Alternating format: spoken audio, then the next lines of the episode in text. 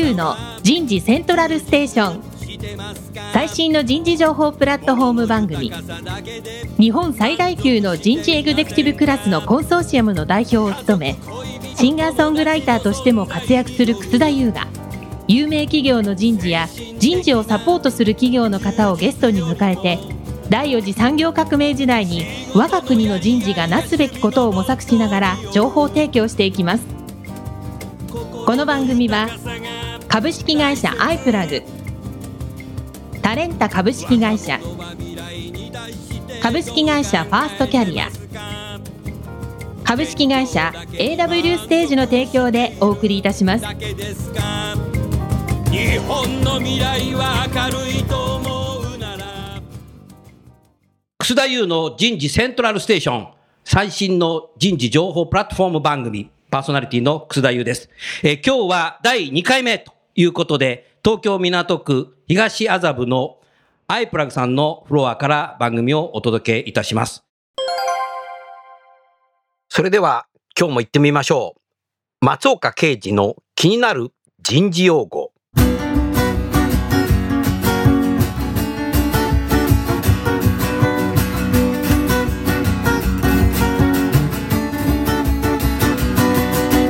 今日の用語は、ノーレーティング。ノーレーティング。年次や半期の評価において、社員に A、B、C といった成績をつけることをレーティングと呼びます。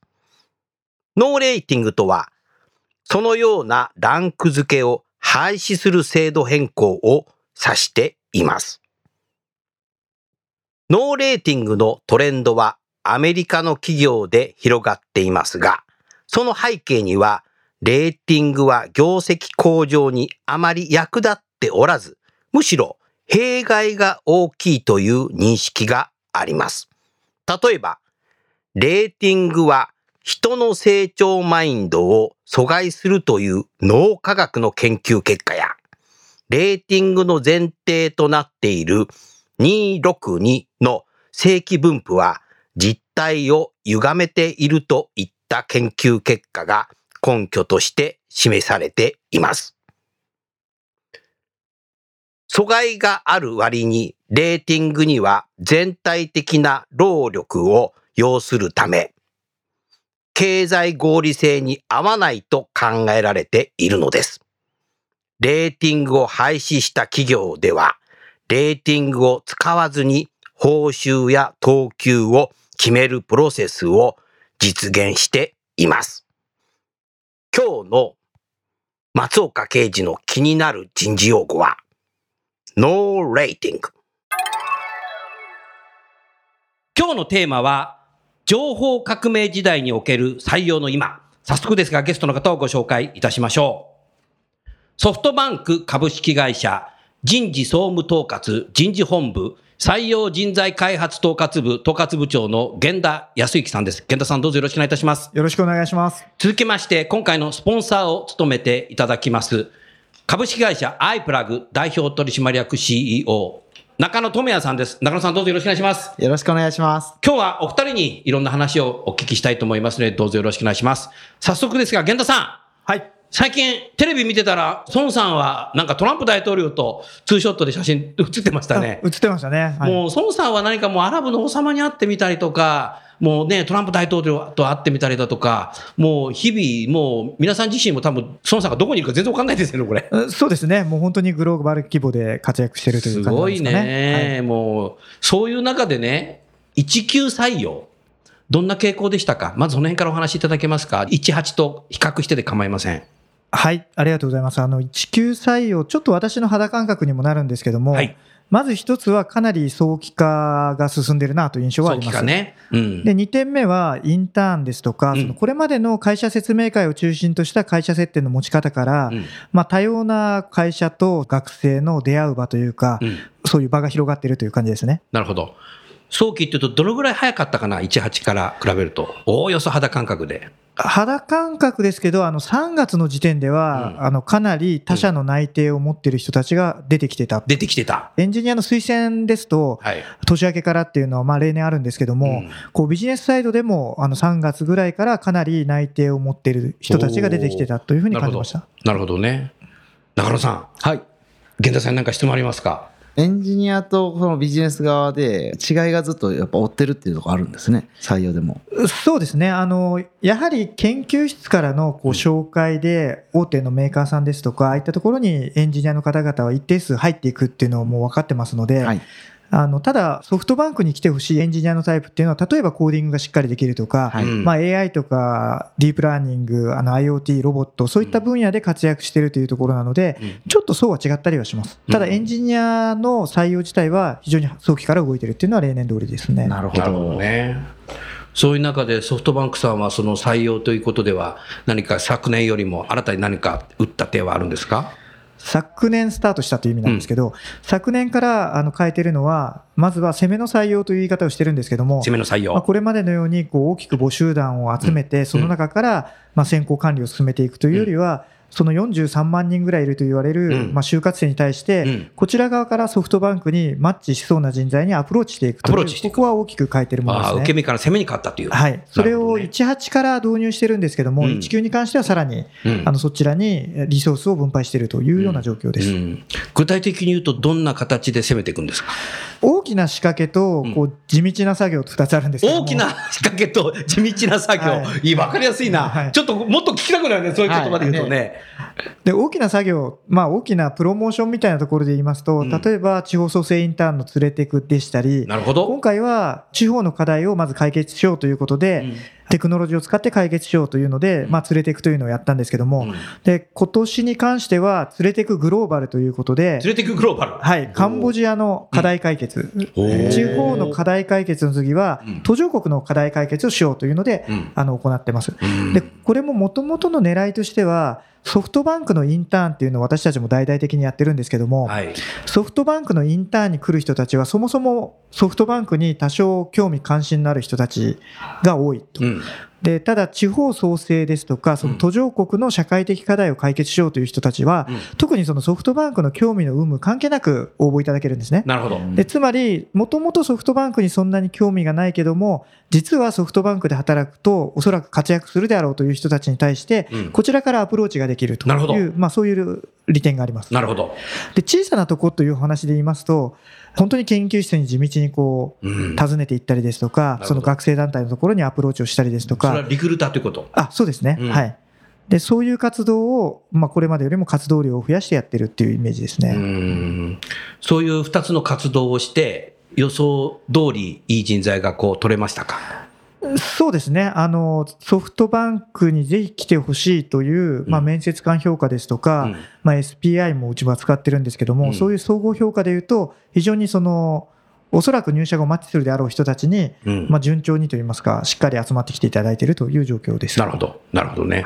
中野さん、今の話聞いてていかがですか？そうですね、あの実際に、まあ、攻めに変わっていったってとこなんですけど、その背景っていうのは、まあ、最近でいくとこう、売り手市場になってきたからっていう、あの外部環境の変化なのか、もしくはあの、まあ、どんどん今、会社攻められてると思うんですけど、うん新しいこう時代にマッチしたあの人材要件が変わってきたのかって、どっちの影響が大きいんですか？はい、ありがとうございます。あの、どちらかというと後者ですね。どちらかというとというか、すみません。完璧に後者ですね。完璧に後者。あの、これは採用環境が変わらなくても、うんあの、私たちの会社にマッチするであろういい人材をうん取りに行くという方針は変わらなかったと思います。はいで、それが、基本的な考え方としては、たとえその、海外であろうと、日本であろうと、うんあのどういう学生であろうと、うんソフトバンクにマッチしそうな人をこちらからしっかりこうアプローチしに行くっていう、もう本当にそれだけですね。なるほどでね。もう一つは、おそらく時代の環境変化っていうのもあると思うんですけども、うん例えばその優秀なエンジニア、優秀の定義もいろいろあると思いますが、例えばプログラミングコンテストで優勝したような学生が、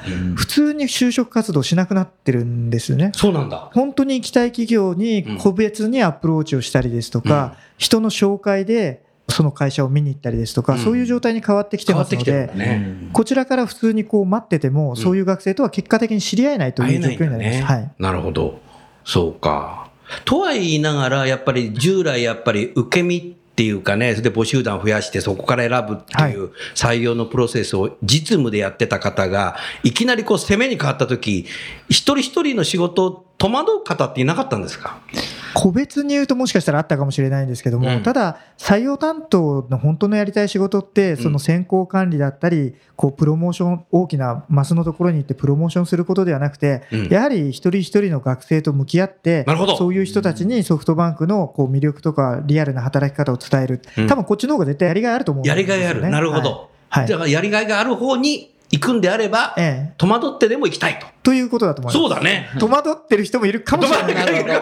戸惑ってる人もしかして大半大丈夫だ聞いてるかもしれないけど、私ですよみたいな。あでも変わったんだね、そうやってね。はい。よくメディアで出てたんですけどあの ES をこう AI で分析していくっていうのも、そのあたりなんかえ関係があったんですか？あありがとうございます。あの、それも実はおっしゃる通り関係がありまして、はいもともとその攻めの採用活動って特に人的工数がすごく増えるんですよね。そうだえね。ーやっぱり大学に個別に行ったりですとか、うんサークルとか研究室に行って、もちろんその個々の人と向き合う時間も増えますので、うんどうしても既存の業務を何か効率化しないといけない。うんで、その中で、まあ、弊社 IT の企業ですので、うんその AI を使って何かそういう課題が解決できないかと、今既存の工数を削減できないかという中で出てきたのアイデアの一つがうん AI を使ったエントリーシートのうん自動化ですね。なるほどね。今までそうすると全員採用チームでエントリーシートはもう読んでたわけだ。そうです。源田さんもそうやって読んだ。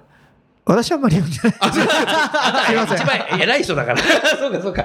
じゃあ実務やってる人はみんな読んでたんだね。大変だよみんな読んでましたねね。はいそうするとその読んでるコースが AI がやってくれてるので、時間が空いた中で生身の学生と会う時間が増えたっていう、こういうストーリー。あ、おっしゃる通りです。はうい。ーん、そうなんだよね。なるほど。いやけど、なかなかね、あの、まあ、弊社もこう攻めの採用を進めてる企業になるんですけど、うんやっぱりこう、工数が取れないんで、できないんですっていう企業さん、やっぱ多いんですね。やっぱそういう取り組み、そもそもやっぱりやめるところを増やすと、工数を減らすところを作った上で攻めに行くっていう、やっぱそのアプローチやっぱ大事なんですね。あありがとうございます。もう一つは、まあ、AI を使ったエントリーシートの削減と、で今年からはプラスしてあのチャットボット使って、学生の問い合わせを自動化してるんですねあもう。やってんのはい。これも使ってますのでね。例えば、そうですね、多いのは、あの、選考終了後にうん、合否はどのぐらいで分かりますかとかですね。うんうんうんそういうのは、一応その Q&A っていうのは今までもあったんあったですね。んだけど、で FAQ 作ってできるだけそこに動線流してたんですけど、うんでもやっぱり電話が結果的になってたんですよ。うんで、今は基本チャットボットで、それで答えられないものがつながるっていう仕組みにしてます。なるほど。それ便利ですね。ちょっと。かなり効率よくなった。かなり効率よくなりました。いや、それは、それちょっとうちも機能に盛り込まなきゃいけないです。すぐ開発に言っとかなあかんです開発の人聞いてるよ、この番組。あ、なるほど。それはでもすごいね。でもさ、今の源田さんの話をずっと聞いていて、ちょうどね、今日本全体でさ、働き方改革っていうのを政府がさ、推進してるけどさ、そこにうまく乗っちゃったって感じもあるね。そうですね。まあ、今まで受け身だったのこう攻めにええ行くだとか、はいエントリーシートを AI で読んでね、空いてる時間を学生に会うっていう選択と集中したとか、もう問い合わせをチャットボットするっていうことで、はい結果的にさ、採用担当者の働き方改革ができたんだよ。そうですね。結果的に。結果的にねできて、ええ。もうはい戻れないね。戻れないね。3年前にはい。戻れないな。戻れないですね。戻れないな。まだ情報革命ってそれなんだよな。はもうなんかソフトバンクのさ、iPhone 買っちゃったらさ、い。はい。もうガラケーもう戻れないもん。戻れない。で、今回あの iPhone 10も買っちゃったし、はいもう 6S に戻れないよ。情報革命って多分そういうことなんだろうな。いや、どんどんそうやって戻れないね便利便利になっていくんですね。ああ、なるほどね。中野さん、アイプラグさんの近況さ、前回少しお話しいただいたけどさ、もう一度何か最近のトレンド少しお話しいただけますか、そうですね。あのーまあ、最近やっぱりトレンドは、あのー数が一定数また増えまして、今、利用企業数が4000社を突破してですね。うんで4000社。はい。で、学生さんは、あの、10万人を。10万人。10万人ってだって4人に1人ぐらいはいの学生がはい自分をアピールするためにはい。書いてんでしょ、プロフィールを公開して、で、オファーを待ってるっていう状況ですね。で、あのー今日ちょっと初めに話し合ったの学生さんの、まあ、動きが速くなったり企業さんの動きが速くなったりっていうのは、オファーボックス内でも顕著に出ててですね。去年と今年比べるとうん。4月と5月にうん。就職が決まる率がめちゃくちゃ上がりましたねえ、。そうなんだ。はいお6月先行会社どこに行ったんだって思いですね。明らかに6月に去年だったら決まってたところが5月4月に移ってます。映ってんの？はい。そうか、そういうのも全部わかるんだね、わかりますね。ですから、数字見てると、やっぱ4月、5月の、あの、作対比はもう本当に2倍以上の決定人数なんですけど、はいうんあの、6月は作対と比べると1.8倍ぐらいとかの着地なんで、明らかにこう前にうん。倒れたんだなっていうのは、如実に出てますね、数なる字として。ほどね。なるほどね。中野さん、その2週間前のね、番組で中野さん言ってたのが、学生が自分で行きたいっていう企業以外のところにはい。内定もらって行ってるっていうふうに言う、ちょっとその辺解説してもらって、もう一回解説してもらえますか？はい。まあ、オファーボックス内で決まってる学生さんって、まあ、プロフィールにあの、第一志望業界から第三志望業界まで書いてるんですけど、はいそこ以外に就職する率が65%あそんなにありそうなんですよ源田さんえあるんですよと。いうことは、やっぱり企業のアプローチの仕方次第で、学生のその心をリプレイスできるってことだよ。そうですね。っていうことだよね。はいだから、なおさ、今、その採用担当者のさ、力量が試される時代になったっていうことだよ、これ。ね、やっぱりあの、もう、会う機会はやっぱコミュニケーションの取り方で、あの、会えるんですよね。で、会った後、やっぱりその人、学生さんにどれだけ寄り添って話をしていって、で、自社の本来なんか大規模なマーケティングじゃったら見えてないところをええしっかり見てもらうかっていう、まさにもう同じようなところがうん起こってるんじゃないかなと思いますね。うん。売り手市場度っていうのは、はいこう肌感覚としてどんな風に思われます？えー、とやっぱり売り手市場にかなりなってきてるなと思いますね。うんで、あの、大きなところで一番出やすいのは、あの、学生さんの活動量がやっぱ減っていくんですね。うん売り手になるとすぐ内定をもらいやすくなるっていうなるほど、なるほど。あの、毎年年々ですね、うん学生さんが、あの、オファーを何件受信したら入社が決まるとうん。いうところが年々下がっていってますね。下がってんだ。はい。今年もさらにじゃあそこは売り手市場になってるっていうことが数字にそうですね、顕著に出ますね。うん。で、やっぱりあの分離でも差が出ますし、はいやっぱり理系の方がよりこう少ない企業から一社を選ぶっていう傾向があってですね、うん。大体まあ文系と比べると、まあ、8掛けぐらい少ない企業から選んでるうん。っていうので、で売り手市場になって学生がそんなたくさんの企業に説明を聞きに行かなくなると、はい。逆にソフトバンクさんみたいな攻めでさ、はい。自分とこええでみたいな形でうまいこと例えばインターンシップやったりいろんなことを誘ったりすることによって人間の考え方っていうのはふって変わる瞬間っていうのはあると思うので、はい。そういう気づかせるっていうアプローチが採用担当で今一番僕必要になってるんじゃないかなと思ったけどいかがですか？インターンシップなんかでやってるのどうですか？ええあのインターンシップは、えー今年は400人ぐらい ?400 人？はい。結構や。で最低2週間1ヶ月間基本はそうか。1ヶ月ソフトバンクさんワンデーイ働ンターンシップってないんだ。くないですねワンデーインターンシップはインターンシップじゃないんだ。あれは説明会ですねあ説明会なるほど説明会ですねあ接点の場ですねこれはね、番組聞いてる人ね、メモ書いたね。はいは いや、もうそう、そう変わってほしいですけどね。うんそれワンデーは説明会だよね。はいなんか小学校の時のさ、消防署見学みたいな。そんな感じだよね。遠遠足だよね、あれじゃね。であのやっぱり日本の就活市場って本当に独特だなと思うんですけど、うん。働いたことない人うん。が働いてない状態で企業を決めないといけない。おっしゃる通りだ。で、それに一番効くのはインターンだというふうに本当に思ってるんですけど、インターンっていうのはただの説明会とかアイデア大会ではない、リアルに働くインターンだと思ってるんですけど、ただそれができない環境もあるかもしれないと。うん。要は、例えば時間が学生の時限られているとか、うん。まあこれも日本の独特な就職活動の謎なところだと思うんですけども、うん。卒業後はなんか第二新卒とかよくわかんないカテゴリーに振られて、あんまりこう、なんていうか第二新卒は受け入れませんという企業があるとかですね。うん。まあちょっと謎すぎますけども、うん。それですると、あの、ちょっと前に久田先生言っていただいたお話なんですが、うん僕らが学生に対してアプローチをして話しているのっていうのは、うんやっぱり働き方を知らない人に対して、うんソフトバンクってどんな会社っていうと、うんただもう携帯の会社でしょ。うん以上。以上でどんなことやるのっていうと、身近なところで言うとソフトバンクショップで働いている店員さんのイメージしかないんですね。なるほど。今でもそうなんだ。はい。うん。で、まあ、例えばエンジニアもそうなんですけど、うんネットワークエンジニアってどんな仕事するのっていうのが学生時代に分かる人なんかあんまりいないですね。確かにね。はい。なので、まあ、ちなみにもちろん携帯電話以外にたくさんの事業をやってますし、どんな事業があって、どんな働き方をしてるっていうことをしっかり伝える。うん。うん。これがすごく大事だなと思ってます。で本当はインターン。これがもう圧倒的にいいことだと思ってるんですけども、うんまあ、とはいえ、私たちも年間まだ400人ぐらいしか受け入れられない状態ですので、でも400人を現場がよく受けれるね。そうですね、はい、はい。みんなウェルカムなの？あのですね、これも結構コツというか、コツ？コツって言って変それ聞き、たいです、それ聞きたいな。ラジオで言っちゃっていいのかな？まあいいや。あのピーって言おうか。まあいいや。例えば去年のインターンって、うん4500人応募があって、300受け入れたんですね。で、一昨年は3000人応募があって、で、300人ぐらい受け入れたんです。うんで、その前は2000人だったんです。で、まあ何が言いたいかというと、そこはたくさん人がインターンに関心を示してくれて、うん特にリアルに働くインターンについては、こう働くことへの意欲、関心の高い学生がかなり応募してくれますので。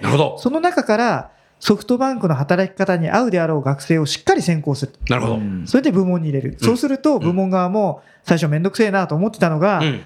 思ってたかどうか分かりませんけど、思ってた人もいた。いたと思うんですけど、うん。うん。いや、結構、なんだ、ちゃんと戦力として2週間とか1ヶ月いてくれたら、はい。意外とプラスじゃないと。おお。いうのがコツだと思います。コツだ。ねまあ、つまり、うん。この子どうかな？ソフトバンクに今入っても、ちょっと微妙かもしれないけども、でも、とりあえずインターン入れとこうかってすると、もしかしたら、うんいや、もうあんなんだったらうちの部署は入れないっていう風になるかもしれないですね。なるほど。だから2、3年かかりましたね。あーうんじっくりやったんだね。うんまあ、それだから、それだけの400人ぐらいの方を現場に、インターンシップに入れることができるんだ。はい。うんはい。もちろん現場の協力があって、どんどんどんどんこう増やしていこう。あの採用、いい採用の手伝いをしようというのももちろんあると思いますけども。うん。はい。一番いい流れだと思うんですよね、あのどんどんこう、まあ、売り手市場の影響が多分大きいと思うんですけど、あの学生さんが見たら、合ってる企業数が減っていってると、じゃあ、時間が過去と比べて余るはずなので、その分、インターンシップとかで、より社内をとか、働いた先、将来が見えるような活動に時間を割くっていうのは、一番将来にとっていい、ん。両者にとっていいと思うので、うん。まあ、そういうのはどんどん広がっていってほしいですね。うん、なるほどね。なるほどね。うん。でも2週間も現場でインターンシップをした学生は、その後、もし例えば入社した時って、もう現場の方たちを2週間前から知ってるので、結構馴染むよね。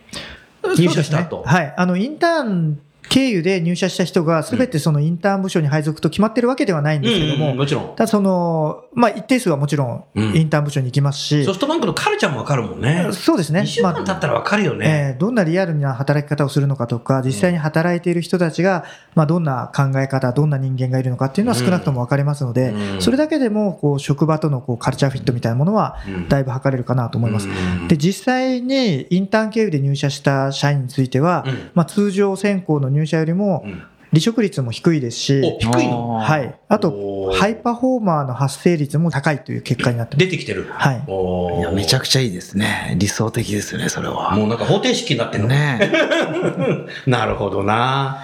ありがとうございます。ここでね、この番組ね、中園さん、はい。祝電が届いてるんですよ。あ、そうですか。祝電をね、いちょっと読みたいなと思いますので、源田さん一緒に聞きましょう。はい楠田先生、新ラジオ番組おめでとうございます。これからも日本人事の破壊と創造のためによろしくお願いいたします。株式会社人材研究所代表取締役社長、曽和俊光。えー、おそらく電車の中で聞きますと。さすがさんから さすがソワさんいただきましたね。お、次はすごいマレーシアから来てるお、ラジオ番組の開局、誠におめでとうございます。人事業務の本質に迫る、切れ味抜群のトークをいつも マレーシアから拝聴したいと思います。新しい番組も楽しみにしております。エアアジア、People Development、パフォーマンスマネジメント &Employee Value Promotion マネージャーの小林彩子さんです。クアラルンプールから、えー聞かれるということですごいですね。グローバルですね彼女もともと名古屋にいたんですけども、自分で手を挙げてね、あの、エアアジアの本国、本社に行って人事マネージャー活躍して、彼女もね、もう本当ね、パッション、パッション、パッションというか、情熱の素晴らしい。人事だ。彼女もね、面白かったね。あのね、エアアジア会社できた時からずっとね、採用やってんだけど、はいほぼ100%ね、はいダイレクトリクルーティング。あ、そうなんですか。はいあそうなんですかはい。人材紹介会社使ってないんですよ。へすごいですよ、彼女は。一回呼びたいね、日本にえ。ね。ねっていうか、我々がマレーシア行こうか。え。終了しましょう。収録で。よろしくお願いしたいなと思います。続きまして、楠田さんのラジオ放送、毎回欠かさず聞きたいと思います。この度は新番組の開局、誠におめでとうございます。あ、これチョコレートの会社ですね。これはシンガポールからだ。バリー・カレボーグループアジアパシフィック人事担当バイスプレジデント、えー、屋敷智樹さんですね。すごいですね。彼ももともと日本で働いてたんですけど、自分でですね、日本企業辞めて、シンガポール行って人事で活躍して、最近そういう人多いんですよね。これ一つのなんか人事のキャリアになってるね、キャリアの道がね。外資系の人は外資系の日本、ジャパンだけぐるぐる回るっていうのは結構多いし、日系企業の人は外資系行ったり、外資系行ったり、日本企業行ったりするのは、キャリアのね、あれはできてますけど、日本企業、外資系企業を辞めて外資系の本国に行くっていう人が、最近すごく増え始めてるなと思っていますね。屋敷さん、ありがとうございます。シンガポールからでもこの番組は聞けますので。もう一方、最後に、祝い、開局、おめでとうございます。人と組織に関わる多くの方々にとって啓発のトリガーとなる番組となされますことを、株式会社 e ファルコン代表取締役社長、志村秀夫さん。あ、志村さんですね。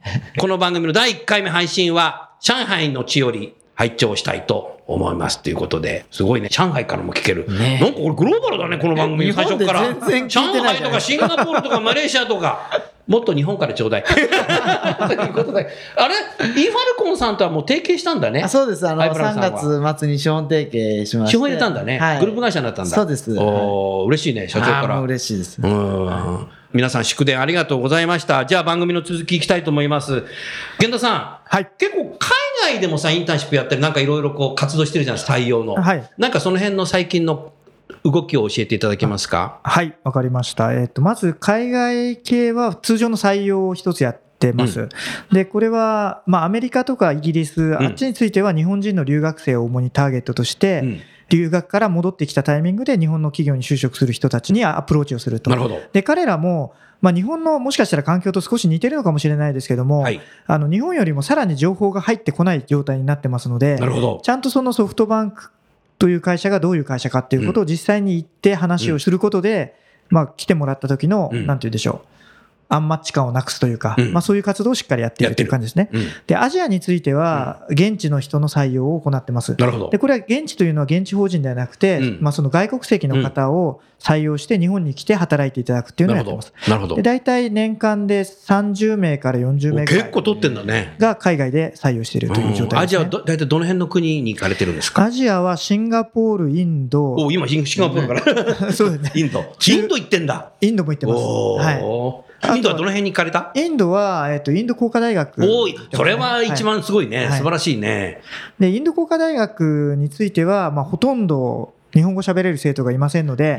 もう日本語全くできない状態で、うんただエンジニアとしてのスキルが非常に高いというような人たちに入ってきていただいているという状況です。うんなるほどねで。他のエリアについては、まあ、例えば N2 ぐらいは日本語最低限のコミュニケーションができるような状態で、ただエンジニアとしてすごい力量があるというか、スキルがあるような人たち、うんまあ、そういう人たちに来ていただいているっていう感じですね。うーん、すごいね。すごいですね。確かにね、インド工科大学の方はまず日本語っていう履修がないので、はい。日本語全然わかんないですよね、はいでもね、ある企業でね、もう5年ぐらい前でしたかね、インド工科大学の学生を採用した。あの、日本語全然できなかった。で、それから半年ぐらいで、日本の漢字3000いくつ、全部覚えてしまって、すごいこれ以上ないんですかって質問が来たっていうぐらい、すごい書き順はかなり違うんだけど、なるほど。いや、そんだけ優秀だってことは僕は言ってるわけなんだけど、僕だって全部知らないよ。ねすごいですね。それすごいね。これしかないのって言われたって。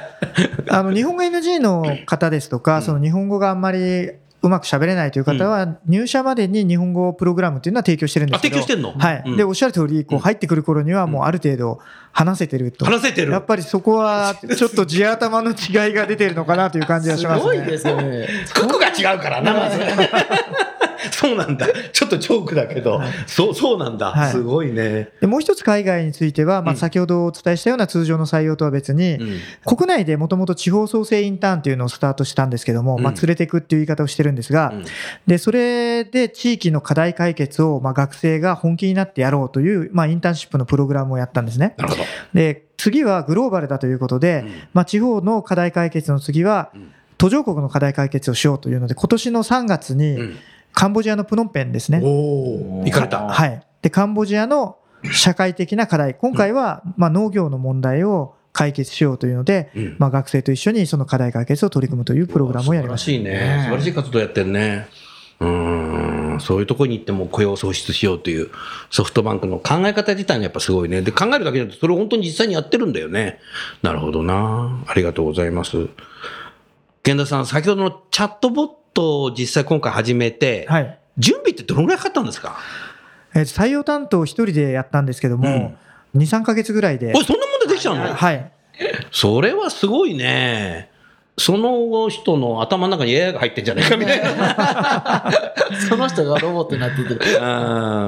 うん。でもやっぱりね、今日のテーマは情報革命っていうことだけど、もうまさに採用チームも本当情報革命でそういうもの当たり前に使い出してるね、あなたの会社は。そうですね、本当に新しいテクノロジー、特に HR テックの分野ってうん、さまざまなものが出てきてますけども、うん。やはり日本で使って実際にこう成果を上げてる例っていうのはまだまだ少ないと思うんですね。うん。で、これって結構あ思い切ってやると、意外と成果につながるんじゃないかなと僕自身は思ってるんですけど、うん。なんとなくその HR の分野でそういうテクノロジーを使ってっていうことに躊躇している人事の方ですとか、まあ、使い方がわからないとかですね、うん。だからそういう関係なのかなと思ってます。うん。使い方の分かんない人ってのはどうすれば使い方分かるようになりますか？若い人に譲ったらいいんじゃないですか、そうだよね。そうだよ、そうだよ、そうだよ。ももちろんそうですよ。その通りだよね。もうだから僕はよく言う、もう平成生まれの人が30歳になるから、言語変わったら、だから平成生まれの人にやってもらえばいいんだよね。はい多分ね。うん。多分ね、だから相当、この2年半ぐらいでソフトバンクさんの採用チームは、ワトソンで、そのエントリーシートを読んだりとか、今年はチャットボットでね、そういう学生からの問い合わせが減ってるので、その空いた時間で、その先ほども言ったけど、学生に向き合う時間が増えて、早く面接に上げることができるので、まあいい学生が取れたんだろうということと、源田さん自体も働き方改革多分できてるので、多分こういうラジオの番組出たり、セミナーに行ったりって、多分啓蒙できるんだろうなというふうに思った。やっぱリーディングカンパニーならではの働き方改革だよね、これ。そういうふうに思ったね。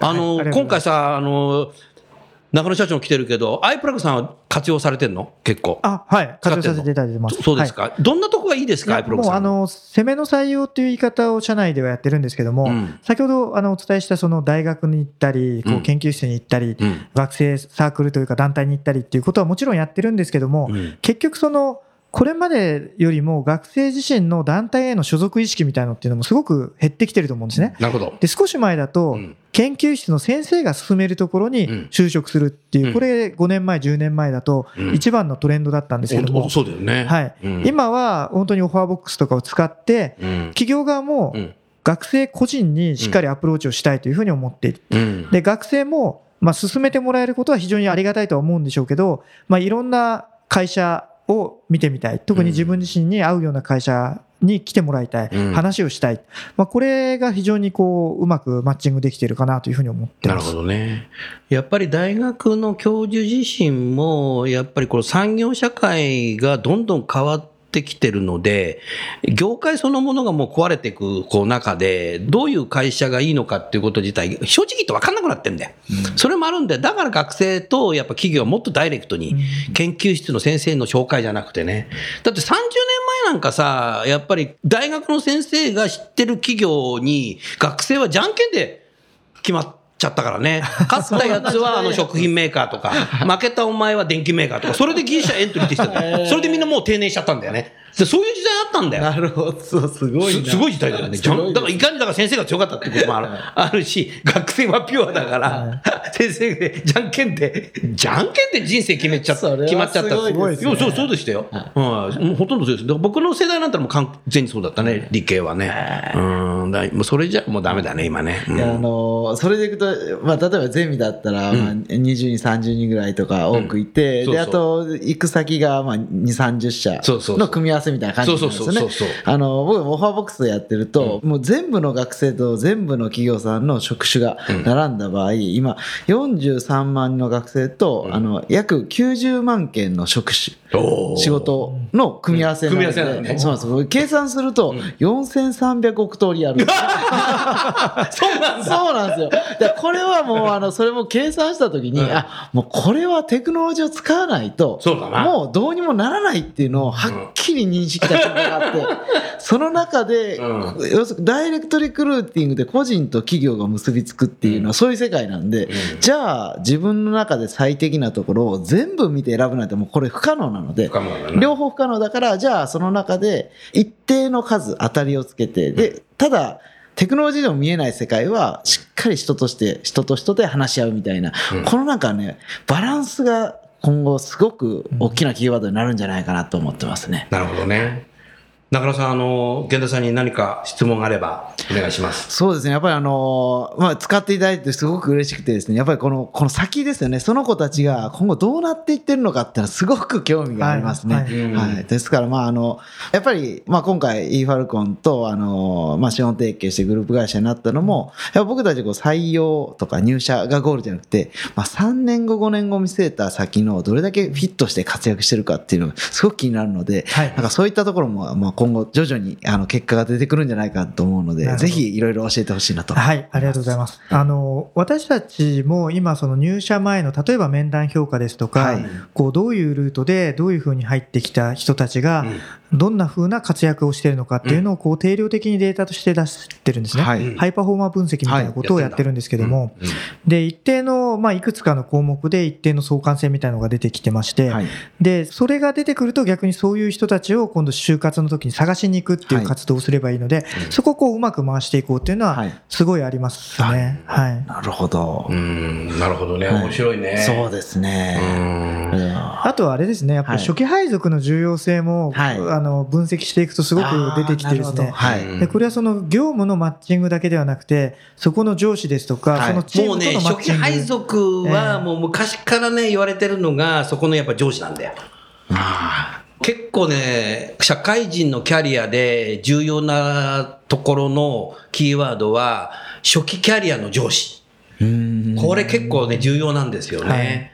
だからやっぱりそのマッチングっていうのはやっぱもっと見える化データでね、はい。見せてあげるといいかもしれないね。そういうのってこう一概にとどういう人にどういう上司がついたらいいって、どう質がいいのか、異質がいいのかっていう。あの、それはものすごく難しはいご質問だと僕は思うんですけども、はいうんで何かというと、同質がいいとか異質がいいっていうのは必ずしも言えないというか、それ正解とは出てないですね。はい。ただ、あの、一つ言えるのは、少なくともその上長が、そのメンバーの成長に関心を持ってるかどうか、はい。これはすごい重要だと思います。なるほど。その関心度合いっていうのが、はい。まあ、多分行動の観察になると思いますし、行動を観察すると適切なフィードバックができると思いますし、はいで、何にも知らない新入社員からすると、そういうふうに自分を見てくれるという安心感が働きやすさにつながったりすると思うんですよね。うんで、これはその仕事の、まあ、厳しさみたいなものとは全く異質のもので、はい。やっぱり、こう、安心して働ける環境、ちゃんと自分が認められている環境で、まずは働く。それには上司がしっかり、あの、メンバーの育成、成長について担保してる。はいまあ、この状態がいいのかなとは思ってます。なるほど。うんじゃあ、その関心度合いが高まる要素みたいなのが見つかっていくと、より設計できる可能性もあるんですね。はい面白い。だからやっぱり後輩とか部下の育成に関心がある、成長に関心がある人と、自分の成長にしか関心ない人も結構いるので、それは困ったもんですけど。これさ、でもさ、源田さんも中野さんも小煩悩だからさ、子供に対してすごいさ、成長をさ、あ見てるじゃないあなたたちさ。だからあなたたちいいなと思った。まあそれだけじゃないかもしれないけど。い、や、もう最近そういうの多いんだよ、やっぱり。子供、部下のことよりも自分の成長のこと。うん、そういうのも多分数値に出るかも可能性あるよね。はいうん、それはあるね。うん。さあ、今日も行ってみましょう。田村屋の健康ポイント。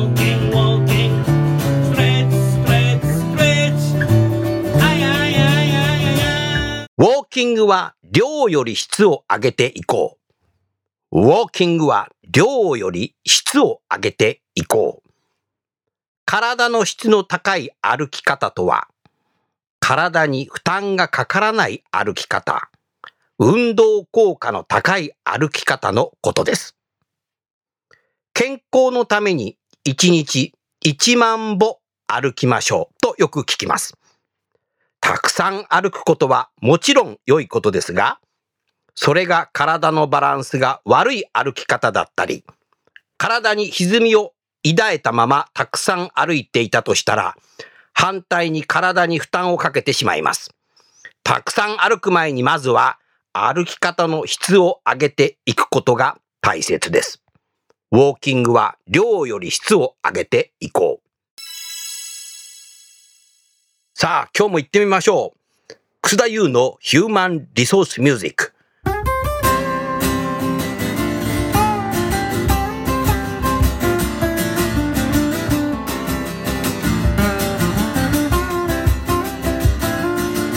今日お送りするテーマは私のサードアルバムの中から The Times Will Change 時代は変えられる働き方改革について歌っています。では聞いてみましょう。お願いします。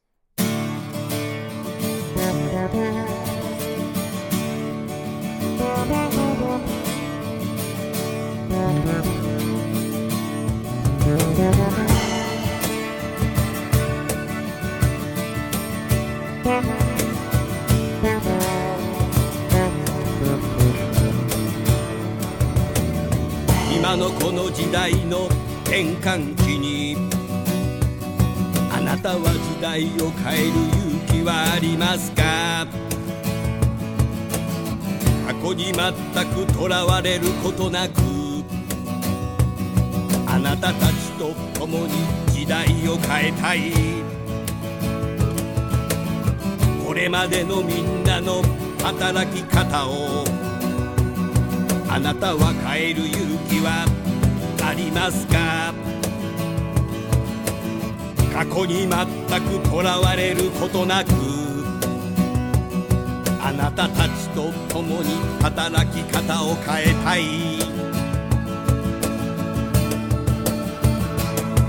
The times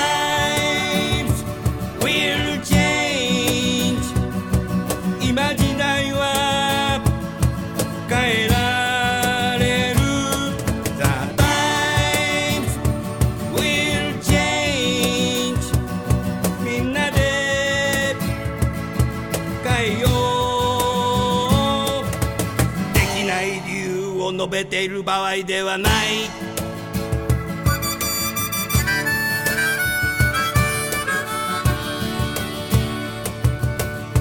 時間制約ある社員が増えた。あなたの職場に増えた。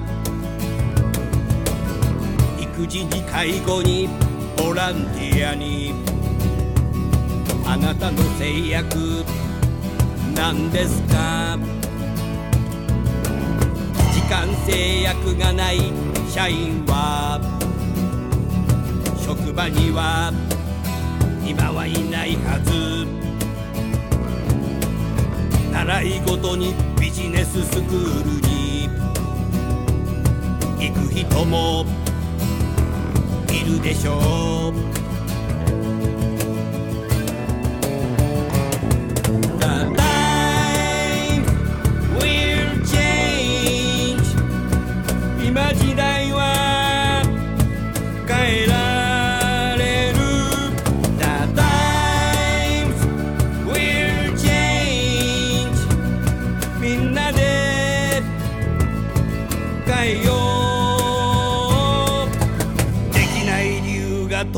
なやつはされ。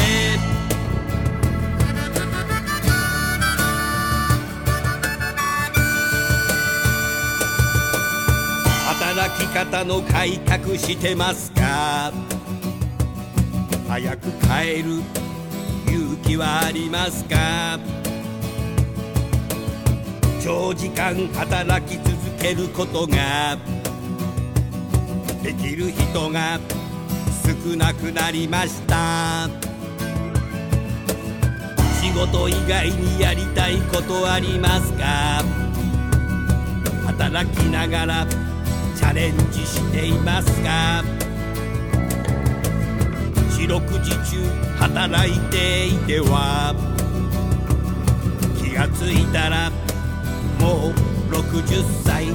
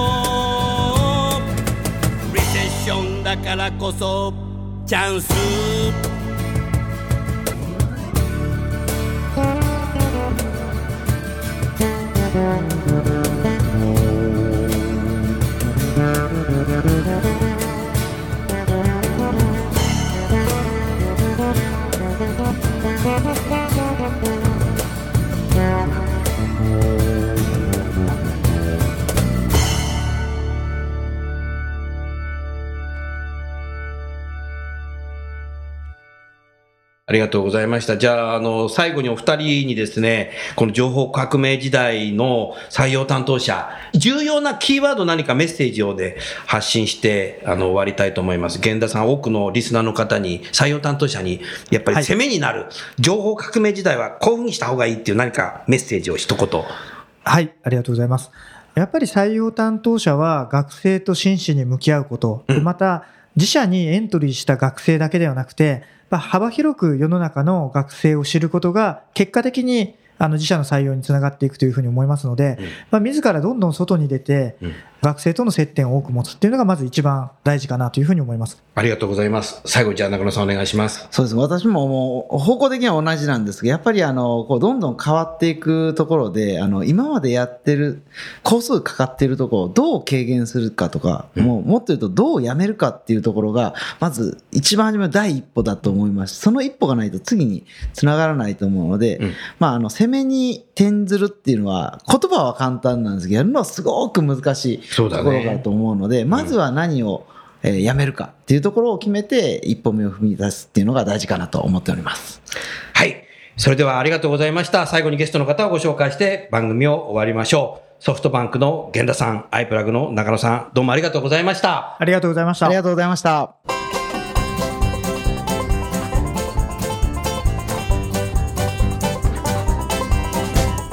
今日の番組はいかがでしたか？楠田優のサードアルバムの中から「輝け飛び出せグローバル人材」とともにお別れです。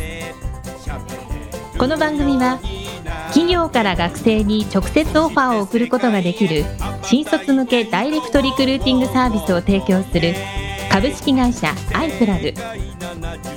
ワークハッピーな世の中を作るをミッションとし世界の HR テクノロジーを日本市場に展開するタレンタ株式会社。